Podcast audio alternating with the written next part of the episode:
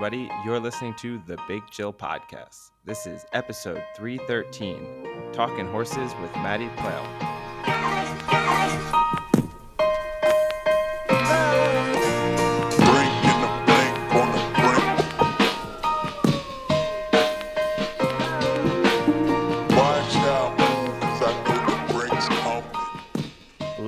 Chillians, and welcome back to the Big Chill Podcast. I'm Frank, joined as always with Eddie and Sam. So we have a great interview for everyone today who's joining in. Uh, but first, maybe uh, talk a little Olympics. That might be the most awkward sentence I've ever heard. It was a What? little bit like listening someone going through speech therapy. No, I mean yes. For I know we'll have new people joining. We've got the interview with Maddy Playle coming up, uh, and I guess that will be thirty to forty minutes into this episode.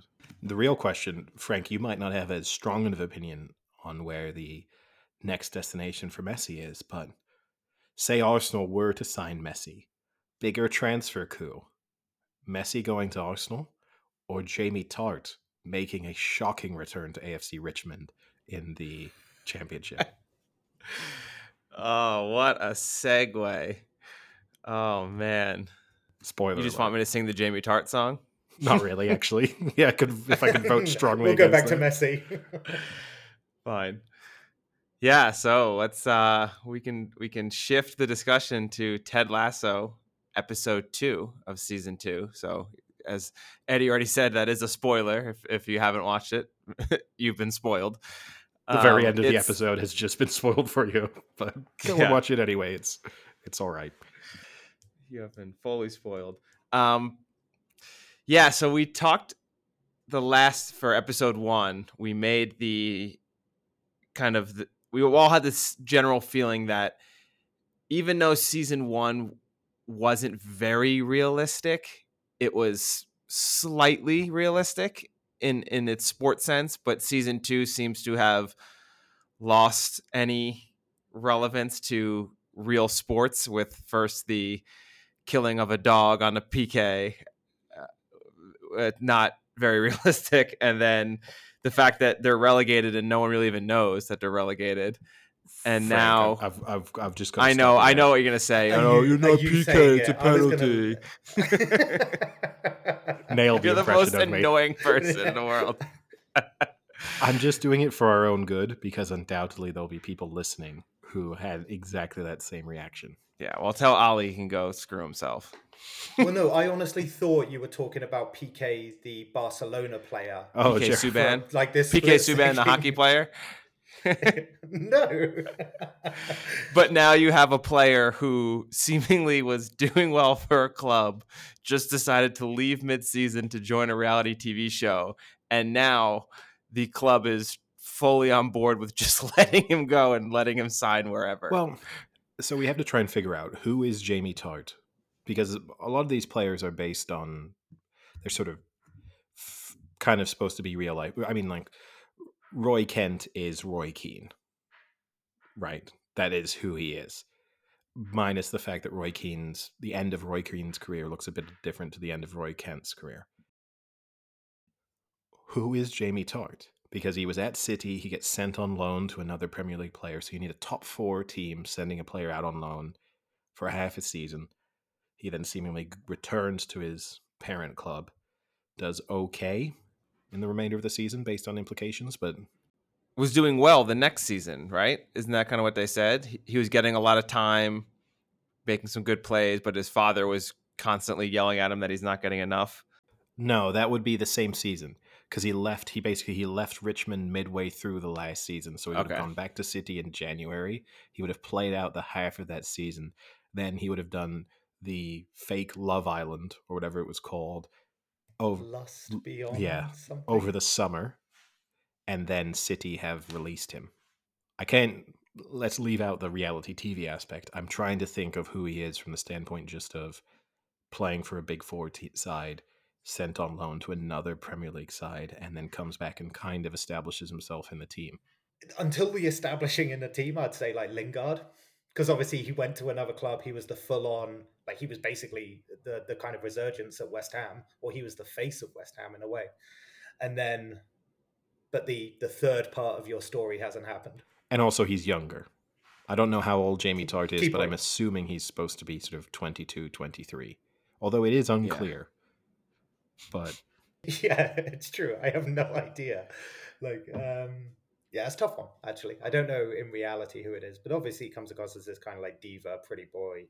You know, cares more about the brand in like a Pogba way that we would talk about, right? Like the Pogba type of football of sorts. Like you play football more for the brand than you do the playing the football, which is a discredit to Pogba. But the real question, though, before we get into the, talking about the episode in more detail, though, what's more unrealistic? This whole scenario with Jamie Tartt, or the fact that when he rejoins Richmond and they're on the training pitch, it's snowing, which I, yeah, they're eight games into the season, so it's snowing in London in September. early September. See, now that when I first saw that, I thought that was their way of saying time has passed and it's now like November, December. But then when you hear their conversation, it's as if it was like the day before because then uh, the therapist comes in and the owner's like, "Oh, it's nice to meet you. So and so told me the other day about Yeah, no, it's the, it's the next day. Yeah, I It's know. the It's, like the next day. I know. I thought, you know, you were gonna say what's more unrealistic, that or the fact that everyone is really surprised when he comes out when he was clearly probably just in the locker room at the same time as them getting dressed. Yeah, the snow to me is the least. Ted Lasso is, as we've discussed in the previous episode, great show, not grounded in reality in any way. But the snowing, that's where you start to realize that they might not really be thinking of the timeline of the season, which we've sort of already discussed in the previous episode. But I don't think they've really put much thought into the fact that eight matches into the season in the championship would be mid September. And I don't know the last time it snowed mid September in London, but it would definitely be a talking point in the show when it happened. Isn't this crazy? It's snowing. There would be some serious global warming and climate change concerns if it happened. Like that's for sure. Well, I mean, Sam, Greece and Turkey are on fire right now, so there's serious global warming concerns Yes, in real right. life. So maybe the show is just trying to bring that storyline in as uh, well. What what was interesting though was in the first season, obviously Ted Lasso was there and he was so friendly and bringing everyone together and kind of making friends and making everyone kind of like uh, just kind of band together and be a team in a way. And I actually like the kind of slight change in that mentality with this therapist that's come in with the perception that are they just happy because they're a bunch of friends playing football or are they or do they need to be happy when they're winning as kind of like playing for a team playing for that money and that kind of thing so obviously seeing ted make a decision that's unpopular is a break from But they were never winning, apart- though. They were they were relegated. never really winning. they were relegated, then it was eight in a row. But it was always that feeling that it didn't matter. And he said that a lot. The winning or losing didn't matter. I th- It was the I think he- I do think there's been an interesting transition from him as a character. This fear of the therapist has revealed a less positive side of him. Well, I mean, yeah, you- you're right because obviously, I think he feels his best attribute as a coach is kind of putting his players in the right mindset. And now you have a the psychologist who's coming in who's doing that job for him. So obviously, he's pretty insecure about that now and is going to second guess everything he does. Um, but I, I, I was wondering how they were going to bring Jamie Tartt back into this because obviously he was a main character and they don't just cut out main characters in TV shows. This was not a way I thought they were going to bring him back, and I don't know if it's a way I like that they brought him back. I mean, I guess you're right. He was. I. They either had to ditch him altogether as a character, which would have been fair, but if they were going to bring him back, this is kind of the only way that they really could have because the fact that they're in the championship. So if he's at City, then they could have played a cup game against him, and that would have been it. But that's not a real storyline that you could have run with for too long. This is the only way to have him be a, a week in, week out recurring character. also we there's a lot of dealings going on in that pub. like the coach and Lasso just talking openly about tactics, problems, and things like that. Then uh, then they obviously have the Jamie uh, when they get photographed. It's like that. Mm, this pub is an incredible like meeting area for minds to do with AFC Richmond is quite funny. Another one of the least realistic aspects of the show, but one that doesn't bother me at all. Scene of the darts, scene of that amazing emotional dart scene. It was Oh, it was so that good. that pub has some serious stories to tell. Yeah. Been ownership dealings going on. There've been the managers just in there having a pint and a meal on a daily basis, seemingly. Um, they're hardcore supporters. listings. Yeah, super hardcore supporters who don't go to matches, who just go and watch the matches in a pub, even though it wouldn't be televised. You know, there's whole there's tons of things going on there that are very interesting. Overall, though, I still very much enjoy the show. I thought it was a pretty funny episode. It was a better episode. Um, I- I'm still a little concerned that there is that drift towards being more American a little bit. I have to say, I didn't love the sexual aspect in with the Roy Kent stuff. That seemed Oh, a little bit inconsistent with the tone of the show, slightly. Um, You didn't you didn't like that they turned oral sex into a heartfelt moment. or, or masturbating. Yeah, women. I, I- I don't like. Correct me if I'm wrong here, but Uh-oh, women Sam. don't use the term wanking on themselves. like, I just um, I've met be a- I've met girls who have. I would say it's more. Now we're very just getting- much more associated with. It is, but Sam on this particular now we're just getting area, nitpicky. you know, this is this is definitely not your area of expertise. So I think we you should stay out Um, of this one. Speaking speaking of the Roy kind of scenes in it, obviously going back into punditry, I did find that kind of fun though. I did like the. I mean, he loses like, his he very job. much Roy Keaned himself. Yeah, the swearing loses him the job. They went overboard on on the way he could speak on Soccer Saturday, which um, the idea that he would just be swearing multiple times, they would have gone off the air and then told and then kicked him out, which has happened on Soccer Saturday when one of the pundits who turned up was drunk. Um, so Merson. yeah, I Of course, it was Merson. no, no, it wasn't Paul Merson. No, no, no. I'm not going to slander Paul Merson. Oh, no, way to, He was way to pick on an addict, Sam. But he was probably at it wasn't. I drunk. no, I can't think of who it was. But anyway, doesn't matter. But um, yeah, I thought it was a better episode. I just didn't. I've always thought it was a show that I could have comfortably watched. I mean, Frank, you spoke about watching with your parents. I always thought it was a show that I would have comfortably watched every episode with my parents. I think the masturbation scene and the oral sex scene would have made me mildly uncomfortable. It would have been. I mean, I've I've seen movies with sex scenes in them, but the nature of the way it was. Oh, you have Eddie? Good job. with my. Parents. I know I'm a big boy. I'm a big boy. oh, My parents have told me that if I'm really good, I might be able to watch some softcore porn when I turn 50. So I'm I'm hoping. But oh, that's No, I, I I agree with you. It it it lost a little bit of the wholesomeness. I mean, and it Also- wasn't anything egregious, right? But still, it was able to be a funny show without having to hit that genre, that area. Uh, for example, I think I would have happily, even though there is swearing in it, if I had like a 12 year old kid, I would have been very happily watching Ted Lasso with my child. That scene would have also made me uncomfortable watching it with my 12 year old son or daughter, my fictional 12 year old son or daughter. But yeah. But uh, also, I mean, I thought I, going to the masturbation scene, I thought this was going to be a Jamie, and I guess this is what they were trying to set it up for that she was going to be looking at something related to Jamie Tartt. So post did It was a I. twist.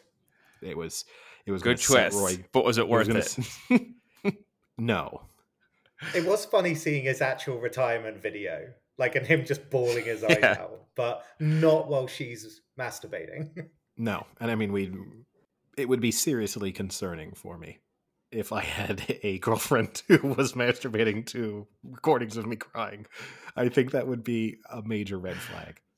Now, two episodes into season two, who do you think is the funniest or best character so far? Because there has been a Still lot of shifts.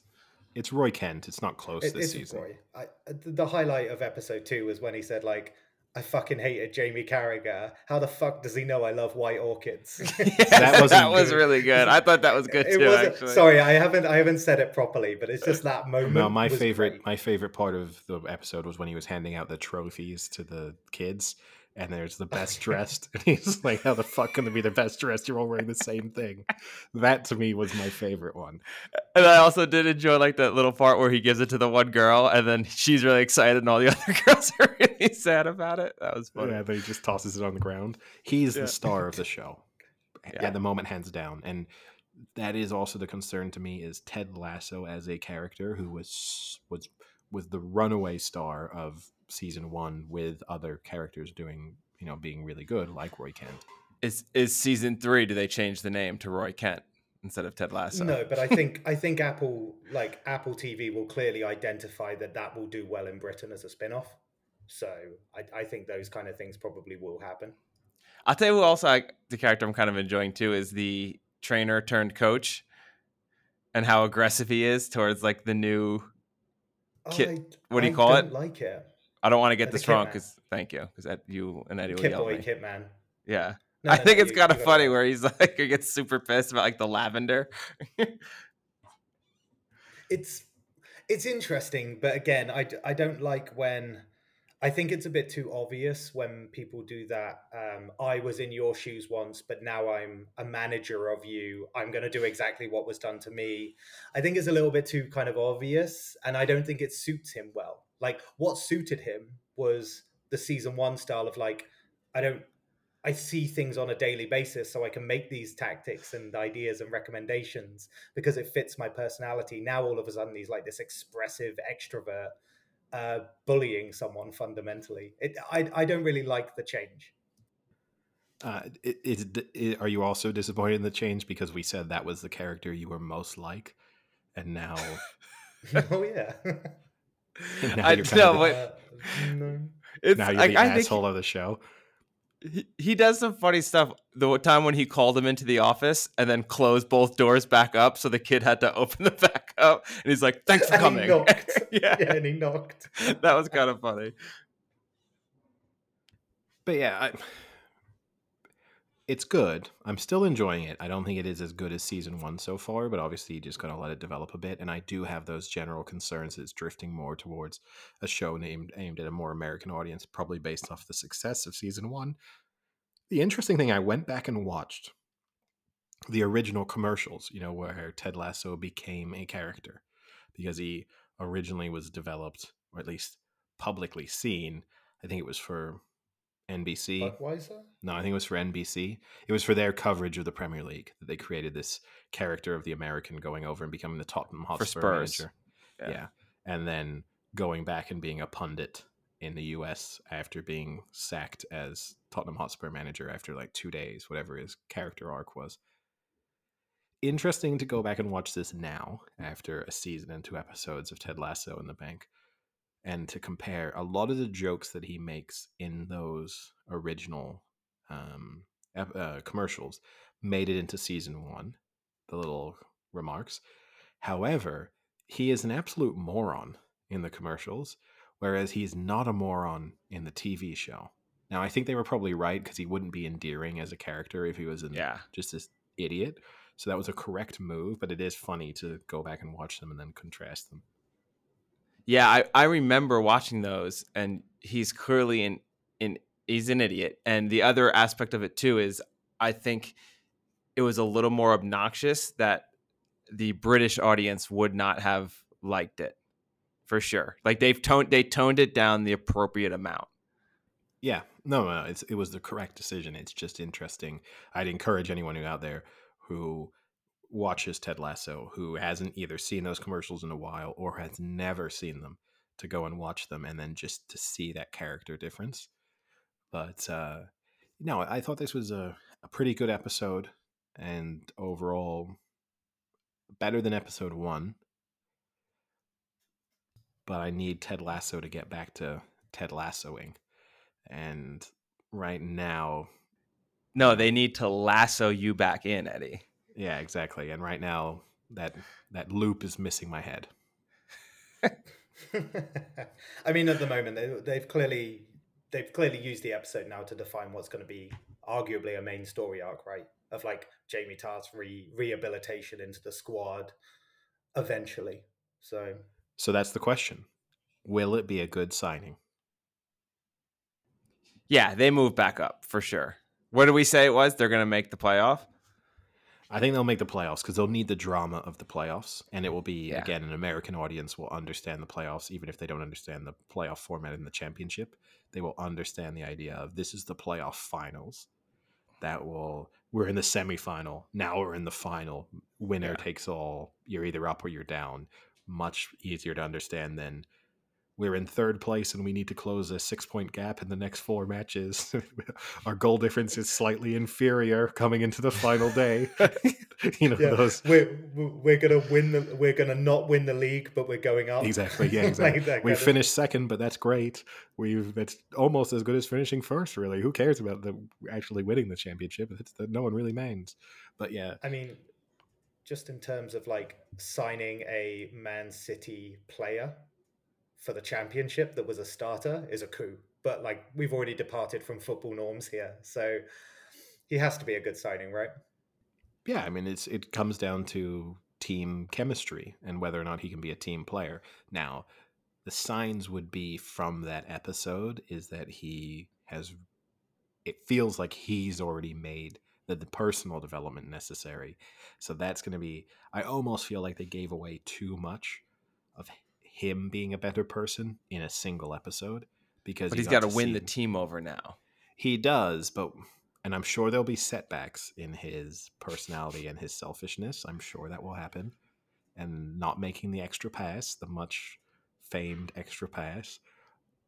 But in the space of 20 minutes, they basically showed us okay, Jamie Tartt has realized that the thing he really, really loves is playing football, and that Ted Lasso was kind of the father figure he always wanted, and that he's never been happier than when he was playing football under Ted Lasso at Richmond, and he wants to get back to that. We saw all of that in 20 minutes, and I guess that would, I wish they'd made, that could have been a two episode arc for us to have been introduced to the idea of Jamie Tartt coming back, and then being convinced that he really wanted to be there and that he he wasn't the same showboating all about me Jamie Tartt. This is just uh, a little bit of a side note, but I never watch the previews for a next episode of a TV show. Do you guys do the same? Like No, I see that I- point. I don't know. No, I don't. as I don't soon know as why. as soon as an episode ends and I see it's coming on, I turn it off. And Carissa yells at me all the time because she's like, "Let's watch it," and I say, "No." Then you are going into the next episode, and something's definitely already spoiled for you. Like you, I want to be enthralled and have no spoilers, no nothing. You know, I want to go in clean, dry. I, want to say, and this is gonna, I think it's a girl thing, which is gonna annoy so Uh-uh. many of our listeners. I, I I've just firmly placed my foot on that landmine, but I do think I have no interest. I don't want to watch trailers for anything. I basically want to see. Oh, this is a movie with a person I want to. I want to see this oh, movie. Oh, I like and- trailers for movies though. That's different. No, I You're don't. Right. Not nowadays. Trailers for movies. Trailers for movies when we They're were great. kids. They're like No, tra- I, I literally, I think if you watch a trailer nowadays from a movie, you've seen the movie. Yeah, it's true. Well, well, uh, I mean, the problem with trailers these days, though, is half the content doesn't actually make it into the final film, like when they do a teaser trailer or something. So they're even just misleading you. no, that's fine So I to me. understand what he's That's saying. fine to me. I would rather every trailer was here are scenes we've edited out of the movie, but this will at least give you an overall a sense of who's in it, what kind of character they're playing, and the general vibe. That to me, Oh, S- I if I was Wars running well. if I was running a production company, that would be my rule for trailers. or if I was like a director, I'd be like, no, the, nothing that makes the movie goes in the trailer. People will think this is a completely different movie in terms of, and especially it could be one of those things like when they had with Back to the Future, right? When they filmed a bunch of the scenes with the original actor, Yeah. And then they cut it out, and then Michael J. Fox, they like mm. redid the movie with Michael J. Fox. I would have done this. The trailer would have had no Michael J. Fox. And then you would have gone to the movie and been like, who's this guy? Pretty sure Marty McFly was played by a different character in the trailer. Exactly. You have no clue. Enjoy the movie now. Actually, I just watched a whole special on that Back to the Future. It's on Netflix. There's a like how the movies were made show, and one of the movies was Back to the Future, and I talked a lot about that. Got to be a real gut wrencher for that guy. In the in the well, spoiler alert, but in the documentary or whatever it is, the the show, they say he was like kind of relieved because he knew it wasn't working out. Like he knew the directors weren't happy at all, and and so when they told him he was done, he was kind of like, okay, because I wasn't feeling it at all anyway. Yeah, that's what he said the moment he got fired because he didn't know Back to the Future was going to be Back to the Future. But, But that's it might not have been with it without probably Michael not. J. Fox. And if you are a very grounded, rational person, I hope for You his that. mental health sake, he can make that process that in his own mind. But the alternative is he went and sat down to watch, probably like took his girlfriend on opening day of Back to the Future and went, Hey, this is that crap movie I was in that was going to be really, really terrible. Let's go and watch and see how bad it was in the end. And then just sat in the movie theater where people were like, This is the best thing I've ever seen. I hope they make another one and even another one after that. And this is one of the most iconic characters of, of you know, this decade. And then you're sitting there being like, ah, I could have done better. I could have been Michael J. Fox. Uh, in Back to the Future. Well, no, I think you'd argue that he just has Michael J. Fox's career, minus the Parkinson's. But yeah, Yeah, Eric Stoltz was his name. That's the person who was originally cast and filmed half the movie. I mean, in the end, Michael J. Fox didn't have that amazing of a career, I guess you would say. He's a very popular figure, but when you really think, what was Michael J. Fox in? Uh oh, what's What else what's? did he do? I'm cringing. Is what your hot take's gonna be here, Eddie? No, no, it isn't a hot take. no, no. No. What films? Like, I'm trying to think what else He's he got did. Back to the Future, and then he's got Spin City as a TV show, and I literally cannot think of anything else. And then he has he's had his kind of cameo as himself in Curb, but I can't really think of anything aside from that that Michael J. Fox has really been in. Well, Family Ties is also what he was known for before Back to the Future. Okay. That's where he got his start. But I mean, part of the issue obviously was even when he was filming Back to the Future, he was already showing signs of of Parkinson's. Oh, really? Yeah. Oh, I thought that was like a Spin City era thing. No, that's when it got really hmm. bad. Okay. He was the narrator in Homeward Bound. Yes, he was. Nailed it. No, he was the dog. He was uh Well, no, he Oh. was okay. But I the, thought he was- the chance, the dog. Chance, chance. Yeah, it? that's- Yeah. He is narrating. that's kind of- he's the but the dog's. dog he's, isn't. he's The the, dog dog's is the mind. He didn't play. He didn't dress up as a dog and play the dog. And now Michael J. Fox in a role like you've never seen him before. Roof, roof, roof. he went on to do great things like Beethoven. Actually, look at his career now. He did. Uh, he was the voice of Stuart Little. He he played the mouse. Oh yeah, he played the yeah he played the animated mouse. He nailed it too. He's good with animals. so I guess before we go to the interview, any other topics? Anything interesting in the Olympics that you've been watching this week? So I know Uh, personally Joe Kovacs won another silver medal. So two Olympics in a row, two silver medals. Pretty amazing. I mean, it's Um, it's worth saying when you say you know personally, you know Joe Kovacs personally. Yes, I, and I also and I also know personally that I've won the two silver medals. no, I've but won. It's a it great sounded a little feeling. bit like you personally know that Joe Kovacs has won a silver medal, which the whole world could know if they. It's not like a secret. Just so you know, guys, I know who won the silver. But no, he's a he's a friend of yours. I guess is the Yes. And hopefully then- a future podcast guest.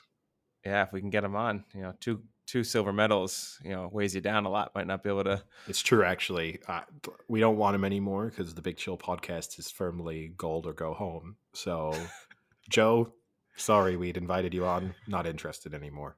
Maybe four years from now if you can do a bit better. You can tell him that. I will. That- how I'm far sure he, that'll get How far did he throw it? As long as I stand, what? Twenty three meters, let's say. Yeah. Yeah, you don't It- want to do like ten centimeters after his PB. Or maybe that's how I encourage him. Joe, next Olympics, I'll go and stand 25 meters away from you, can and cave in my insult you. Yeah. I will volunteer for the Paris Olympics. Could easily do it. I'll make sure I'm one of the people measuring for the shot put. And then as you go to throw, I'll be like, Joe, you've not got it in you. There's no way you could hit me. Just no way. wait. I can't wait for this now four-year story arc of Eddie beating the shot put measure at the Olympics. I am five like all the centimeters work further than that goes into it of Yeah. like him trying to get into being the shot put measurer. I mean, I'm not. I'm not denying that the sh- people who do the shot put measuring probably have to do a little bit, but I think it's an attainable goal if I really dedicated my next four years. It's oh just a my god, I stick. can't believe it. Yeah, I can't believe all I'm laser. a volunteer shot put measurer in the Olympics. All my dreams.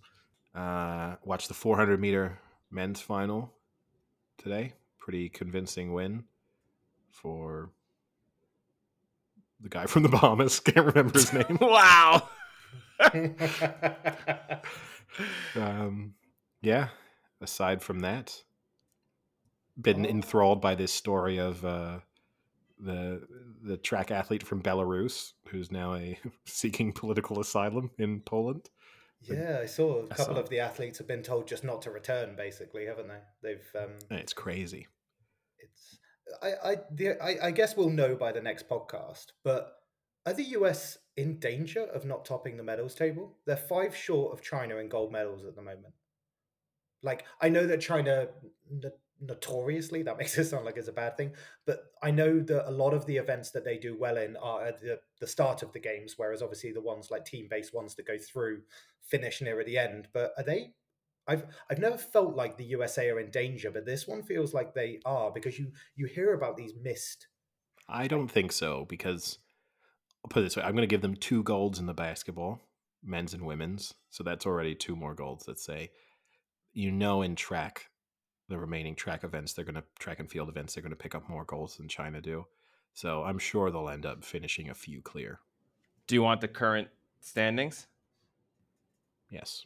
Okay. So, but here's the question I always have is do you count just total medals or is it just gold? No, is no, that no. the true indication? Medals, no, gold medals put you at the top, and I'll give you the odds actually after for the two. Okay. So this for is the a gold, this is just there is a just there's a America I think ranks it based on total medals they do. because I think the U.S. does it because there's no way they ever lose that. yes. So the U.S. is a total medal thing, whereas the rest of the world goes goes gold first, and then the remaining medals are the tiebreakers. So if you have the same number of golds, it's whoever has the most silvers. If you then have the same number of silvers, it's whoever has the most bronze. But U.S. knows as long as we measure it total medals, we're always going to be on top. Yeah, exactly. That's how it should be. So, So right now, China is in the lead with 34 gold medals. The U.S. has 29 gold medals, and Japan is in third with 22 gold medals. If you go to total medal count, the United States has 91 total medals. China has 74, and the Russian Olympic Committee has 58. so odds wise, you sound like you're pretty comfortable with the USA taking this one, Eddie. Yeah. Yeah, I'd put them odds on. So, I mean, it's a two horse race, so we can't can't talk about value here. But China are odds on. China are four to seven, and the USA are five to four to have the most gold medals at the games. I mean, I'd be tempted by the U.S. I would have to take a more before I really play put any put my money where my mouth is. I would have to take a more detailed look at what the remaining events are, because obviously, I don't have a photographic memory of the remaining Olympic events and where the Chinese and American athletes are respectively. But yeah, I'm, I'm giving America two more golds right off the bat, and I'm trying to think of, but I don't know. But I, I would Could be be tempted five to four in the U.S. I would just be tempted to take the U.S. Could be a good end of weekend ACCA for you.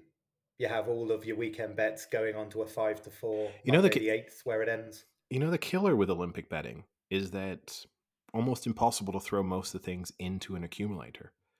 Like most British bookmakers will not let you combine like who's going to win the gold in things. And I think they probably do it because they know you could conceivably kind of make a killing in that a lot of people are quite heavy favorites to win their gold and there aren't that many upsets in a lot of events. So you could do a sort of 20 fold accumulator with everyone being 1 to 4 or shorter and end up with, you know, a 10 to 1 bet and be pretty comfortable with what you have. I still think if I was a bookmaker, I'd say go for it because someone gets Hmm. injured, someone messes up. there was going to be some killers wasn't there, right? And we always say it with um, the singles at Wimbledon, right? You get all of the first rounds where you've got like one to 500, one to 500, one to 100, and they don't prevent that because they know that that one will will likely happen at some point. I mean, you're you're a bookmaker's dream if you're putting on a 20 fold accumulator at like even money. it's like go for it, knock yourself out because you know something's going to go wrong here. And the same, I mean, I guess Simone Biles, you would have lost on. I'm sure Simone Biles was odds-on favorite for events that she withdrew from. So Oof, that'd be that'd be rough. Yeah, it's a tough out. way to lose it. But again, you're betting on the Olympics. Injuries, you know, who knows what happens? Someone gets tripped, someone crashes, you know, false start. Yeah, the, in the corner of a room. I mean, the track has not played out at all with favorites. Um, you know, besides some of the throwing events, actually, a lot of the favorites have won, but a lot of the actual on track events, the favorite has not won. So, yeah, I mean, just swimming a little differently. Swimming, a lot of favorites have won. Yeah, I mean, it's track. I mean, we've not really addressed it right, but the fact that an Italian won the hundred men's hundred meters is crazy. Is insane. First time ever. I would have never thought in my lifetime I would have seen an Italian win, which kind of makes no sense because it wouldn't stun me if a British person won, but an Italian winning seems just inconceivable. But, uh, but yeah, who would have thought? What a world, eh? 2021. But anyway, on that note, should we hand things over to our to our interview? Well, welcome back to the Big Chill podcast. We are delighted to now be joined by Maddy Playle, uh, the journalist for the Racing Post and also a contributor to the Racing Post podcast. Maddie, thank you for taking the time to speak with us. Thank you. I'm pleasantly surprised that you got the pronunciation of my name spot on first time. Doesn't always happen. oh, I always, I always said, a, yeah, long time practicing before we ever have a guest on. It's, it's at least 48 hours of work. we reached out to you because just the insight that you provide into the you know you're really active on social media and the articles that you write for the racing post. And also i know frank in particular is a very big fan of the racing post podcast. So we're big fans of yours. And we just wanted to get Thank you, you on to yeah to speak about your career and then also just speak about horse racing in general yeah, it sounds it sounds very good. Um, where to start? Hey, I mean, I'm still relatively new to the horse racing game, I guess you could say, but a lot's happened very quickly. Yeah, and I know I know you will have been over your kind of the your breakthrough into re- covering uh, horse racing and your your journalism career. So I don't want to make you go into too in depth, but it would just be interesting just for our listeners just to get a kind of quick. I think we probably have people who listen who have aspirations of getting into either journalism or sports in one format or another, and I think it can always feel sort of unattainable. So it'd just be interesting to to kind of a really quick description yeah. of exactly how it came about for you. Absolutely. And I think probably I'd be slightly unique as well in that horse racing historically has been seen as quite a closed off, almost elite world. Um, me personally, I don't have any family members or even friends um, into the horse racing industry. I pretty much had, um, aside from me and my family being animal lovers and horse lovers, didn't really have any connection to it um, until I turned about 13, 14. And it's quite a funny story, actually. Um, my mum used to put the TV on in my bedroom on a timer on Saturdays um, to wake me up at 7 a.m. to stop me lazing in bed, being a typical teenager. Um, and it just so happened that the morning line, which is sort of the, the morning magazine, magazine show for Channel 4 Racing, would come on at that time. And I would sit and watch it, and I didn't have a clue about horse racing. I don't even think I'd probably been to a race course only a handful of times as a child, maybe, but um, that's really where it all began. And I don't really know how, but it spiraled and I got the bug, as people say, and taught myself as much as I could. Uh, I was quite embarrassed about being into racing initially because I was very young and insecure, not necessarily saying that's a reflection of the sport, although maybe. Um, but I didn't tell anyone about it. Even when I set up my Twitter account, probably when I was about 15, no one at my school knew that I was interested in horse racing. I wouldn't talk to anyone about it because as far as I was concerned, it was sort of a, an old man's sport, and I didn't know anyone who was into it, so I didn't really know any different. I suppose call that ignorance. Um, I'm not saying racing is like that at all. It's definitely not. But as a as a teenager with no experience of the industry, that that was my thinking, and I didn't want people to sort of pick on me for it. I suppose, which seems crazy now because I'm incredibly proud to do what I do, and I love it. And you know, the more I can talk about it, the better. But in truth, that's how it was. Um, sorry, this isn't a very short explanation, but I mean, it's a, you're summarizing your life, so it is pretty quick. Yeah, there you go. Um, so when I was about, I was in the, the last year of my A levels um, at school, and I had the opportunity just through Twitter. Actually, a lot of my relationship with the sport comes through Twitter, whether that be finding a community of racing fans that I didn't have near me. Um, I actually sent a tweet to a guy who worked for the Racing Post, jokingly saying, "Oh, you can get me some work experience at the Racing Post now," and he actually did. Um, so I guess I have him to thank a lot. And uh, so for that week, again, I, am only from a small village. Um, and my mum actually wouldn't let me go to London for two weeks on my own when I was about 17. So she came with me and worked from a hotel for two weeks uh, while I was on uh, in, in Canary Wharf in London. So quite daunting, I suppose. Uh, but the minute I got into the office and I was scared stiff, but the minute I got into the sort of news environment and the racing environment, it sounds cliche, but instantly I just felt like it was somewhere that I belonged.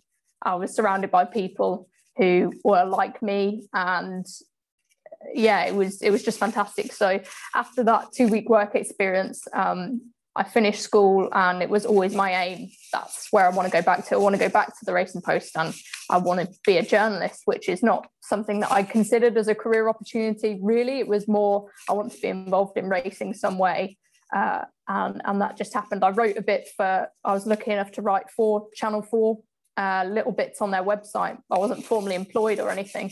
I was just volunteering. Uh, so I was lucky to be given that opportunity too. But essentially, um, when I finished school, I wrote a letter, long story short, that was published in the Racing Post. They noticed it. Um, it was in response to another letter that had been published in the paper. And my response got published. And uh, on the back of that, they were applying for interns. A couple of weeks later, uh, came down to London, did the interview, got the job, and the rest is history from there but it's you know it's really interesting and i guess it does show the, the advantages of just kind of asking for something that you want which again seems to be a consistent theme in people that we do have on, and also the way we get our guests. Uh, yeah, Ferris often involves a fair amount of spamming and just reaching out to people, so it does play a, a big part. It's interesting, isn't it? Because I've had a lot of people say to me, I'm someone who comes across like I have quite a lot of confidence, but underneath uh, everything, I, I, like to say yes to things. Um, you know, I don't like that sort of fear of missing out, and I like to be busy but underneath it all I'm, i promise you i'm not that confident a person. Maybe that's something to do with those initial steps into into racing but i find that odd. Some people often say you know when you're presenting or whatever you seem to have a lot of confidence. I assure you that's not not always the case. So i guess one of the things we can get into which i know you're you're very passionate about is you kind of made the comment when when you were younger you were a little hesitant to tell other people you know being a, a teenage girl in horse racing um, and it's kind of a, an old man's club. Which, what? How do you think the sport is progressing now since you've been in it for a while? Do you do you see it transitioning where you have more people like yourself that are more women and minorities that are getting into it at younger ages and being excited about it? That's an interesting question because before I knew nothing about racing. So, although I viewed it as a sort of inclusive club, if you like, I'm not saying that's actually how it was that's just my view of it. Um, and I guess now I am sort of immersed in it. So they're two different perspectives. Firstly, I never, you know, I don't think there should be barriers for anyone wanting to enjoy sport and be involved in sport. Uh, and if me coming from my background helps anyone, that sounds quite self indulgent. But yeah, it is something I'm passionate about because whether we like it or not, I guess horse racing the sport of kings does have a reputation for being that closed off um, sport, but I don't think it is. I don't think it is at all. Um, I've known many, you know, I've met many, many people through the industry, some lifelong personal friends and lots of professional connections too.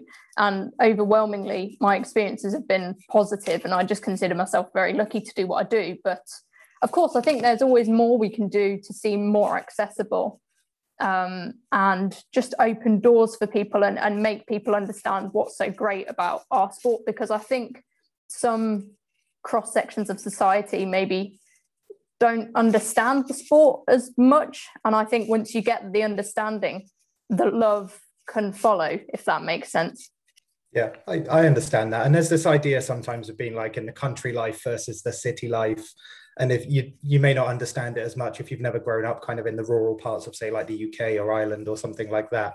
But um, it, it's interesting you mentioned about uh, no barriers to any part of the sport. So naturally, there's a lot of media and press about female jockey representation and female jockeys in in both jumps and flats. But what about the other parts, like um, in the stables, in the media? Do, do you find that they're all kind of progressing at the same rate, or do you find that maybe there might be a little bit of emphasis in the more frontline part, but some parts maybe aren't progressing as quickly as you'd hope or like to see within society? That's a really tough question because I would like to have more regular contact with people so that I could speak on their behalf on that one. Um, yeah, it, it's an interesting one, isn't it? I mean, my my mum, for instance, has often said, Do you think being a woman in racing is a unique selling point? And in a way, do you actually think it's worked in your favor because there aren't many women in racing? And I, I find that quite an interesting concept. And my only response to that would be, Well, if it is, and if I am sort of uh, getting the opportunities I am because I'm a woman, then surely that's only because other women have been denied those opportunities in the past. Uh, so it's interesting, but I would like to think that there's progression there for anyone who works hard. Um, but I think maybe to say it's you know total equality that would be a little bit ignorant and perhaps a little bit misguided. Um, I don't know about all facets of the industry, you know, in in that much scrutiny in terms of uh, on a personal level, but I definitely think things are going in the right direction anyway. I guess we've and got your thoughts a little bit, well, an insight into your career and the kind of diversity into the sport. You fell in love with the sport at 13. What was, was there a particular horse that contributed to that? Or was it just racing in general? I think it was just racing in general. Um, something I've been thinking about a lot recently is actually just my connection to animals in general. Maybe it's happened because of COVID, because we've all been inside, and ultimately I'm a lover of the outdoors and and any animals really. So I think that played uh, played a key part in it. Um, I have had favourite horses, of course I have. i am drawn to them, um, but I wouldn't say that was necessarily the catalyst for my love of the sport. I think incredibly it was just something that happened organically, and I, am so thankful that it did. because um, I think horse racing, you know, it gives me my career, but it also gives me a lot of purpose. And some people don't necessarily have that passion in their lives. So I feel very fortunate that I have that. So you had some favorite horses then. What what are they? Definitely. Uh, if you follow me on social media at all, you will know I had particular fondness for a jumps horse called Thistlecrack, who was around a couple of years ago now. And I must admit, the initial attraction was spurred by a bet I had uh, when he won the long distance hurdle at Newbury for the first time.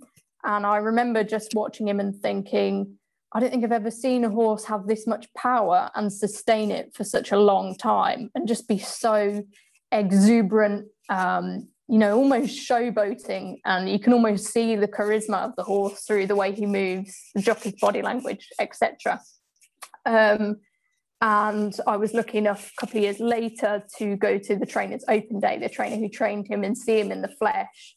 And he's just a, a beautiful horse, um, big, sort of imposing. Uh, and I just fell in love with him. At his best, he was unbeatable, I would say. Uh, unfortunately, his career was blighted by some injury, but there was that moment where you just thought, is there anything that could could beat this horse? You know, whether even I think he was the first novice chaser in history to win the King George Chase at Kempton. No other horse had done that before, and that was just after two runs, three runs over fences, which is pretty unheard of, really. Uh, so yeah, that that was a relationship I forged, and then um, just last year, actually in November, when he was coming back to the track, I managed to do a feature with him and visit him and his trainer and speak to the jockey around him, and to actually spend time with a horse like that. Uh, and he was so gentle as well. Incredible character, really, for a horse that powerful and that imposing that he would have such a unique character from the people I've spoke to. That's not always the case when horses are good. They can be quite spirited and even aggressive. But uh, I think I like to think the the love was mutual anyway, um, and I found that really really uh, enjoyable and rewarding part of my career. It was almost like a dream come true, I suppose you could say. Yeah, that makes sense. I mean, I, I my favorite horse of all time is Workforce, and uh, and that came about also, I guess, through it through a bet. I am fairly confident in it going into the 2010 Derby, and and then had the the pleasure of going to the Arc to see it win then that year, and Sam was there as well, and never looked back. Although the career was kind of fell off a cliff not long after that, but still live long in my memory. I guess one of the stigmas, you know, you've kind of talked about the feeling as if there was a stigma attached to it, horse racing being a kind of industry for old men. There's also, I suppose, a stigma from the betting standpoint. How much do you feel then your relationship, obviously with the racing post, which part of it is tipping, but how how much of it relies on how much of your interest relies then on the the betting part of the the sport versus just loving the the sport itself? Well, I think first and foremost, I fell in love with the sport for, you know, the the the sport, the animals, and the racing. Um, but I'd be lying if I said that the the betting didn't fascinate me. I mean, that's the great thing about racing; it has so many interesting facets to it, and I'm the sort of person who I want to know as much as I can about all of them. Bloodstock, for instance, I'm absolutely fascinated by. Um, but betting, yeah, for sure, it definitely grew when I joined the Racing Post because obviously I was of of age to gamble then. Um, I was never sort of a crazy on that front, very reserved. But ultimately, here I'm surrounded by incredible knowledge, really, from tipsters to people behind the scenes who wouldn't get the credit they deserve. Uh, you learn so much, you absorb so much of what other people say, and you define and refine your own approach to tipping and betting and how you make opinions on races. Uh, so that's something that's very much evolved since I've been at the Racing Post. And like any racing fan, like any punter, that's going to change over time. Do you think, um, so speaking of kind of image, and you know, Eddie touched on the kind of gambling part at the moment, do you think horse racing has a bit of an image issue with some of the things that have happened more recently in a couple of years? Like, um, uh, wrongly, in my opinion, but there was a lot of press around Cheltenham being kind of a super spreader event for the COVID um, outbreak. You've had the Gordon Elliott pictures recently, obviously, and more recently, the panorama in the UK about uh, retired racehorses or injured racehorses and what kind of happens to them. Do, do you think there's a bit of a very recent image suffering issue at the moment as well with horse racing? Sam, do you want to bring it's... the mood down a little more? Or? Anything else you want to throw out, Sam? already, already, already. Uh, it, you've got your running joke, Sam, that you're an anti-vaxer, and now you're now you're denying the super spreading of spreader event. Well, I'm, I'm I now, now I have to deny. We went from favorite horses to the four probably worst things that have happened to horse racing in the past year. Final I think question. It's a valid question. People, people, I don't know if they have a view of me being quite critical of, of that sort of thing. Maybe it's because I have that outside perspective and I'm not totally immersed in the sport. But I think it is a valid question, and these things.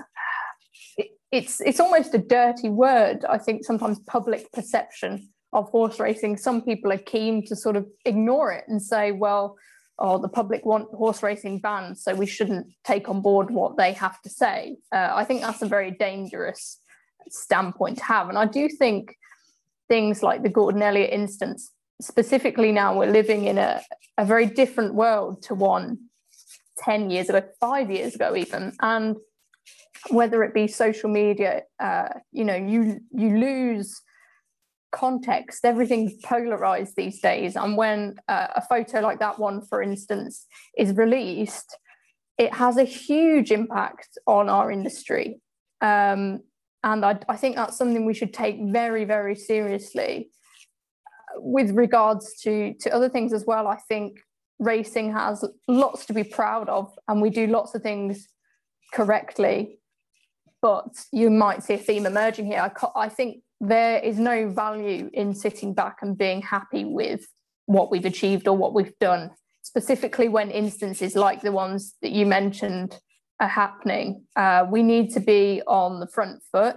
We need to be proactive when it comes to not protecting or not defending our sport, but I think to assume that everything is okay is just not a helpful viewpoint. I think we should try and take on board uh, criticism and I think we should value it and I think we have, I, I, wrote about it in a recent column I did for the Racing Post, and I think we have to have confidence in what we have to say. We have to have an understanding of different aspects of the industry that have been questioned, and we have to just portray um, a voice that is, you know, not ignorant to these things happening, and that we are positive and we're going to tackle them going forward. I think that's really, really important because whether you necessarily agree with them or not, there are people out there who do not agree with horse racing. And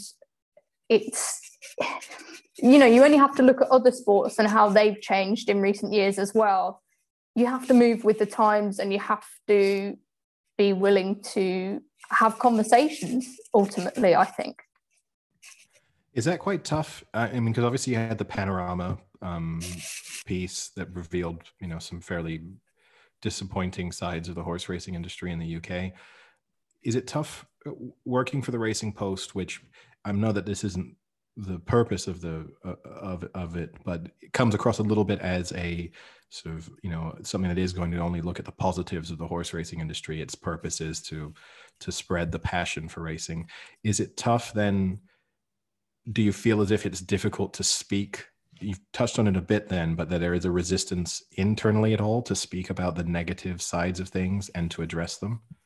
Not at all not at all. And i would say if anything about about racing being uh, the racing post purpose to promote the sport i wouldn't say that's true at all. Uh, at the end of the day we're sharing news. And while some people are going to have views on whether we have agendas against certain things, you know, that's not our role.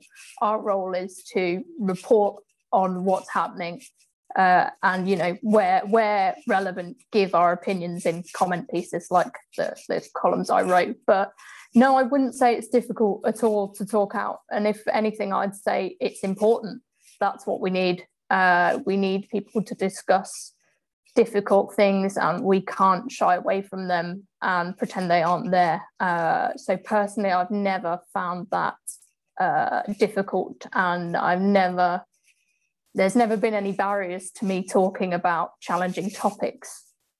Well, I guess then before we move on to more positive topics, then one thing, if there were rules or within the racing industry that you think could be changed in to address some of the concerns about animal welfare.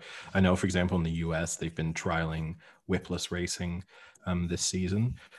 Is there anything that is there any are there any sort of quick fixes that you think, in your opinion, could be done that might make people less concerned about how the animals are being treated?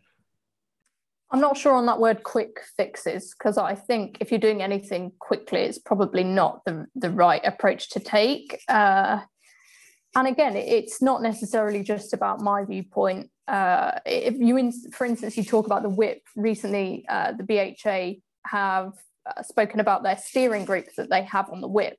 And I think this is a really important uh, group and an important move because it involves different sides of the industry. You know, the British racing industry is famously has so many different facets, uh, often opposing ones. Um, but this group has been set up involving lots of different people, lots of different representation to discuss openly and talk about what their proposed changes, if any, are going to be made going forward. And I think it's just important to have those conversations and respect other people's views because we're all coming from a slightly different place on on issues like that. Um, in terms of quick quick fixes, no, I don't think there is. I think a lot of it is in the education and in the understanding of of these things, and racing should be uh, not afraid to talk out about the things it does well when it comes to rehoming horses, and we rightly should celebrate our success stories. I'm not saying we that means we shouldn't shine a light on when things aren't going so well. Um, but nothing nothing comes to mind. I think it's about having a long-term collaborative approach rather than there's nothing that I think would instantly solve any issues we may or may not have. Any happier questions, Frank? Yeah, so Come was- on, please. It's been a long day here.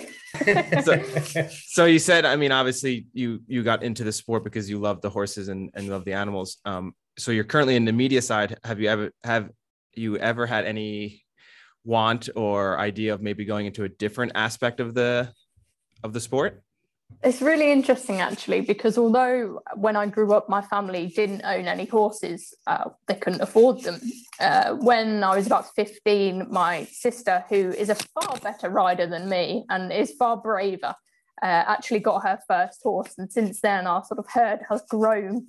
Uh, it's nothing particularly professional, uh, but we we love our horses immensely. But saying that, when I learned to ride, um, I'm not I'm not a very good rider at all. But when I learned to ride, one of the horses I actually learned to ride on was a ex racehorse.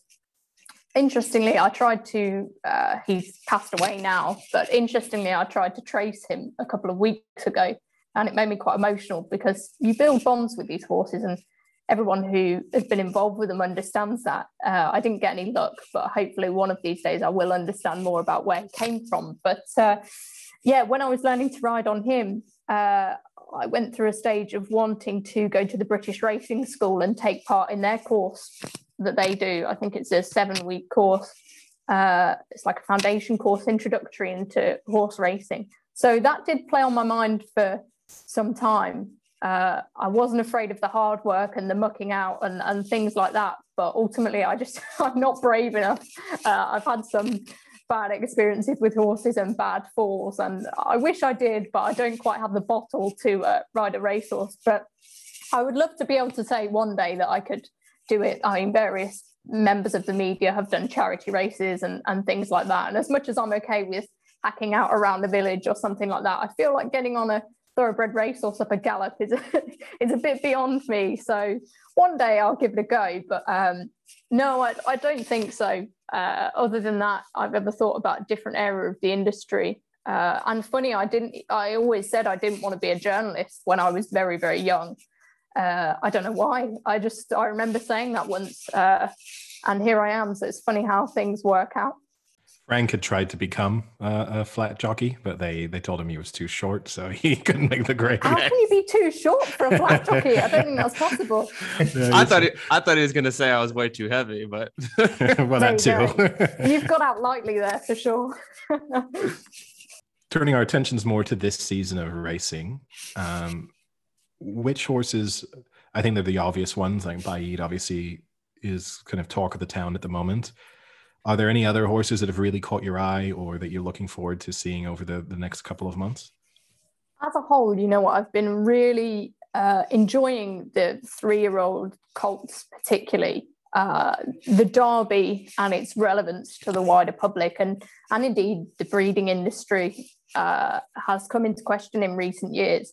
And often in racing, it's a lot about hype. And we didn't necessarily have that one chosen horse coming into this season.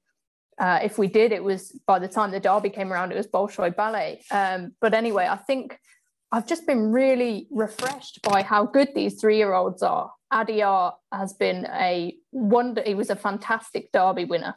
Great story surrounding it, and the fact that he could win the King George and become the first horse to do so since Galileo in I think 2001 is huge. Uh, it really provides a fillip for that race. Um, and there are so many others as well. You mentioned Baaeed. We had some really good Royal Ascot winners this year. Alenquer is a horse that I like a lot. Uh, I'm going to forget them all now. Obviously, on the filly side, you have Snowfall. Uh, she, I think, has, has been brilliant, but arguably not faced the same strength in depth as opposition as likes of Adayar. Uh, Hurricane Lane, again, the stablemate, that's a, a fascinating dynamic for Godolphin. Usually we're used to seeing Coolmore dominating these races. And, and now we have two very similar horses, actually, both by Frankel, both strong, powerful, staying horses who, you know, the world's their oyster, really. Uh, I'm a big fan of uh, a mare called Wonderful Tonight, trained by David Menuisier, won the Hardwick Stakes at Royal Ascot. I actually was lucky enough to go and see David a couple of weeks ago now. Uh, that was fantastic. You know, with with my role these days, I tend to be quite office based, and then we've had COVID, so I've been working from home. So just to be on a gallop again was just a, a great experience. But I love that mare as well. I think she's my my quiet fancy for the arc, and I love that it's someone different that we're talking about. Uh, different trainer, different connections.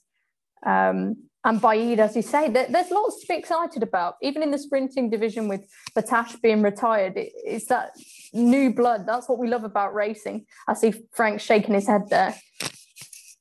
I'm just sad to see Battaash go. yeah. yeah.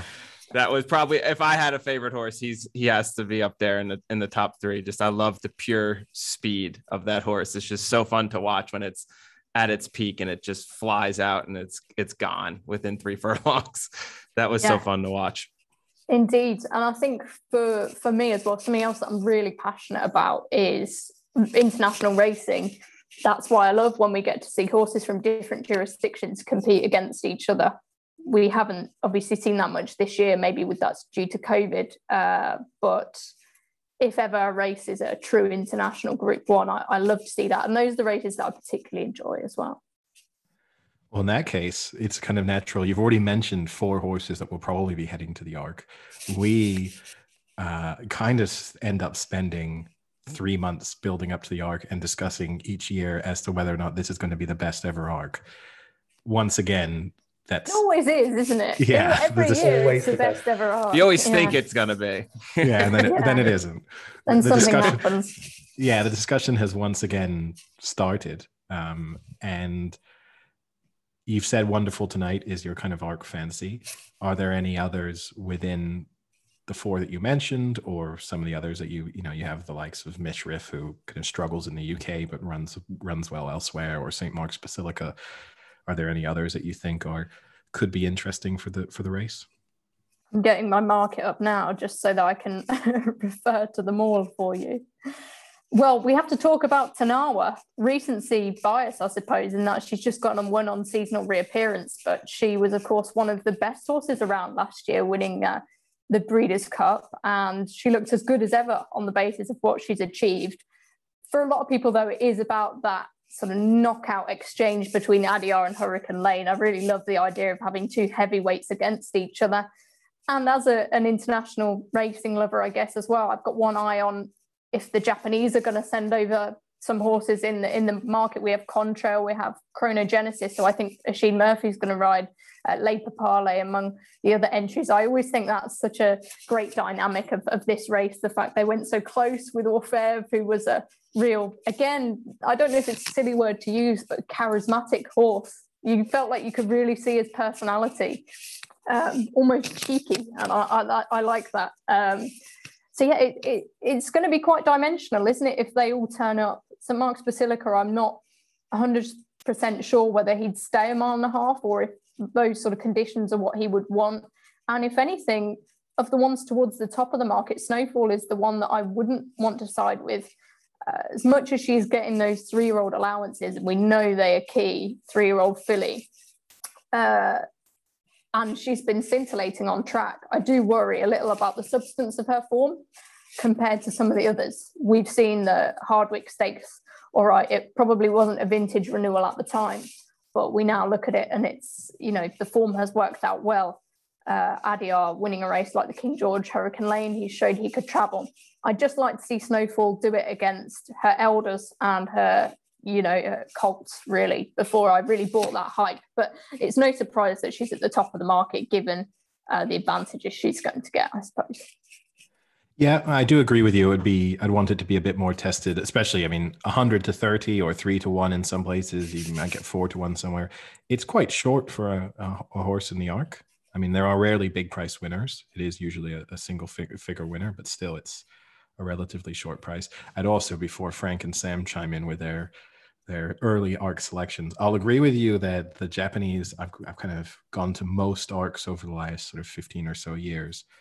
The two the two things that have built the most atmosphere there for me was whenever there's a good Japanese horse, because there's always a good Japanese contingent in the crowd, and they are the way they support their horses, it feels much more sort of as if it's a team sport than you normally see in horse racing, which I think adds another dimension. And the only thing that's come close to that recently is when Enable was going for the third arc.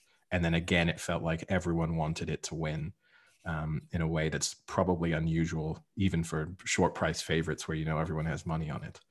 But Frank, Sam, it's the stories, isn't it? I think that's what yeah. makes the races work. And and I mean, I'd love to go racing in Japan, and I'm fascinated by the way different countries operate. Uh, and I think there's a lot that different jurisdictions can learn from each other on that front. But yeah, I think yeah, it's the heart, really, isn't it? The heart wants to to to cheer these these stories and just connect with the people around them, I suppose. Yeah, especially as they can never get a winner with the Japanese when they send their horses. So it's just they will eventually. They will eventually. maybe, but it might be. I have this whole theory surrounding the England football team that continual disappointment uh, leads to more long-term enjoyment, and that you kind of you're more interested forever because you never quite reach the the pinnacle of your sport maybe with the Japanese, it would be the same with the Arc. If they won it one maybe, year, then the yeah. next year there would be no Japanese people there. So it might be better off a few seconds and thirds coming in. You're talking about the England football team now, so you've got to be careful. But I see where you're coming from. I try we, and annoy as many people as possible in a single recording. we we don't get it either, so it's absolutely fine. I mean, in fairness, last year we weren't on enable. We were we were gunning for Ghaiyyath last year before obviously really? didn't get. Hold on, in, hold so. on, hold on. We is not true. Two of you were. I was Frank not. and I. if, we, if we're talking about last year's arc, and again, this is I'll have people on my back claiming I'm after timing, but I'm not. If you look at my tweets and sort of pieces I've done for the Racing Post, uh, in swoop, my heart breaks. Uh, I was a big believer in that horse each way, invested by my standards quite a lot, not by anyone else's standards. Uh, I think at 25 to 1, 33 to 1. Uh, had so much belief in that horse. Again, I love the German pedigree, Adlerflug, German Derby winner. Uh, and uh, he should have won that race. He should have won. And that was tempt, doesn't tempt I mean, you this year. Yeah, yeah I, I, was going to ask the same thing because right now it's sitting almost at 30 to 1 and it's, you know, runner up in last year's arc. It, you know, if experience counts in a race like that, then that it seems very overpriced.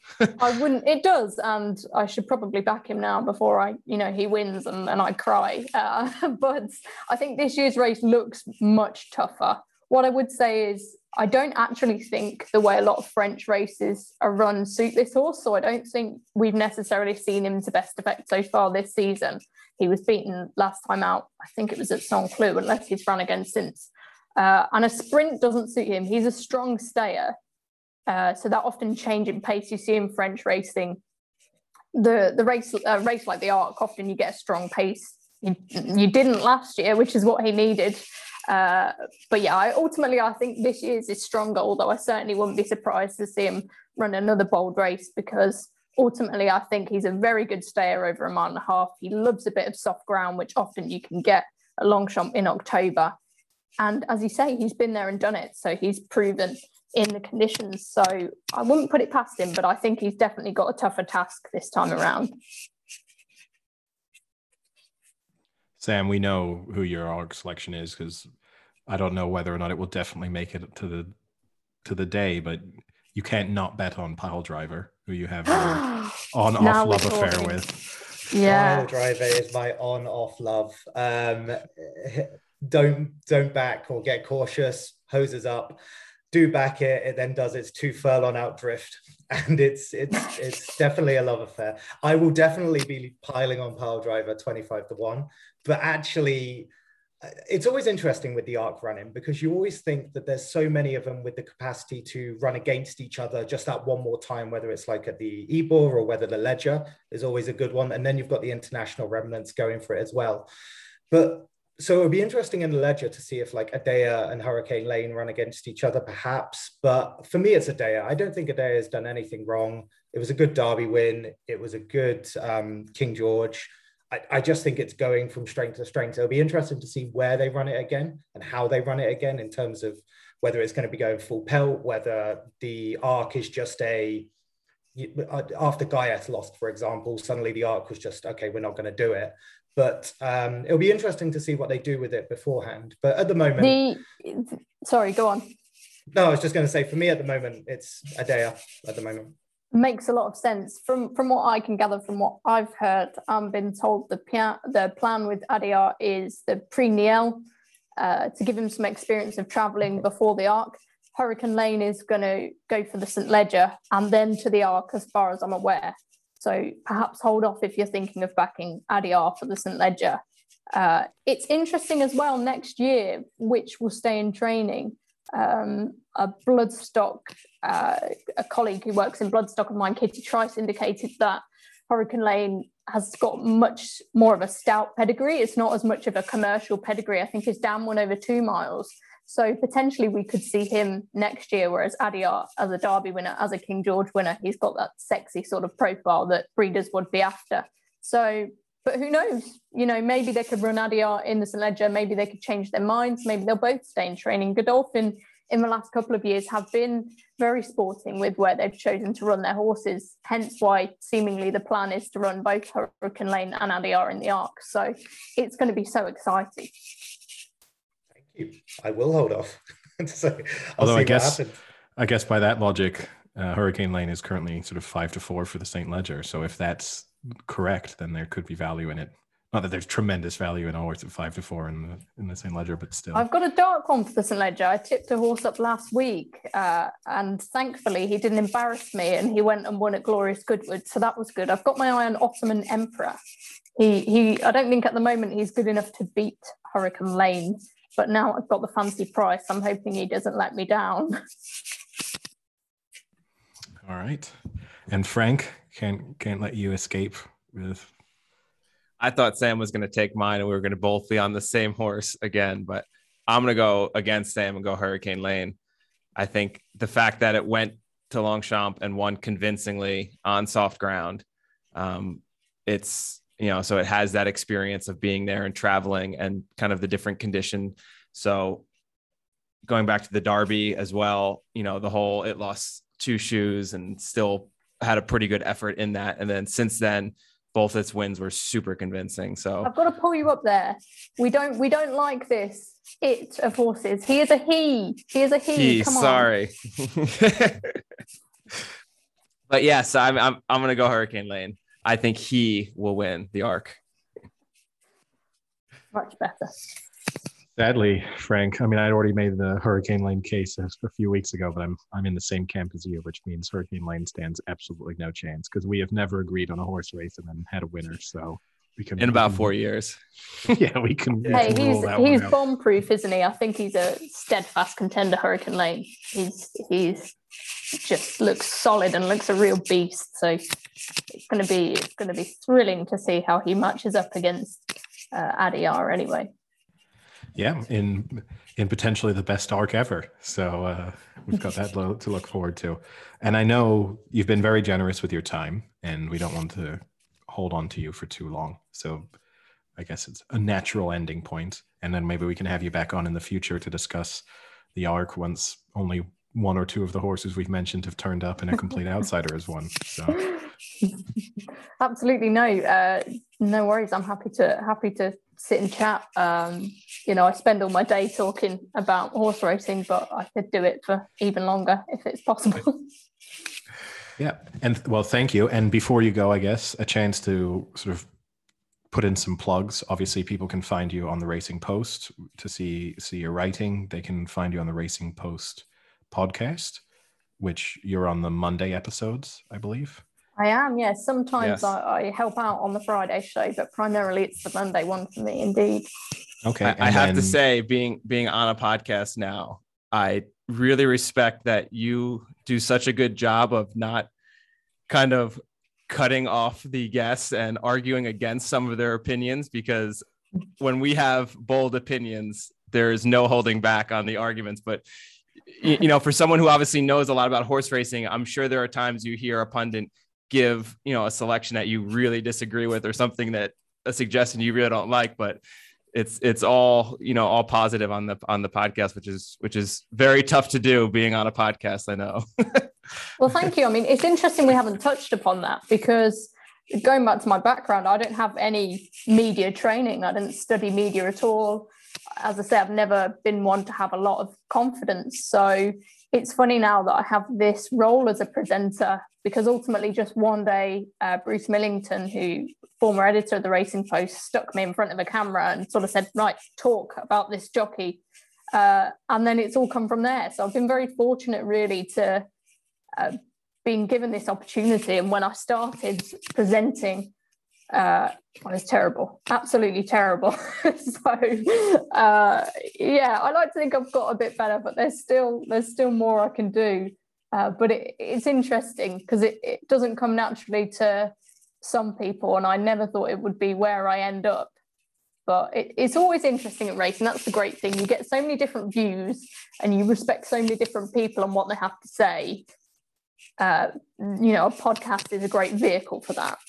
Absolutely. yeah it's it's, it's really nice the, the monday wrap up because being in america it's tough to watch a lot of the races because they're gone so early so it's nice if i've missed a few you know i can get some good feedback from what looked good and you know what to bet on in the future so it's great Very, very kind. Thanks a lot. And then a final opportunity, I guess. Where can people find you on social media if they want to see your non official thoughts, I guess? my thoughts about absolute nonsense, uh, probably food, thistlecrack, my dog, and uh, other racing shenanigans. Uh, I'm just at, at MP underscore horse racing on Twitter. So that's where to find me anyway. Perfect. Well, Maddy, thank you. Thank you very much for taking the time to speak to us. Thank you so much for having me.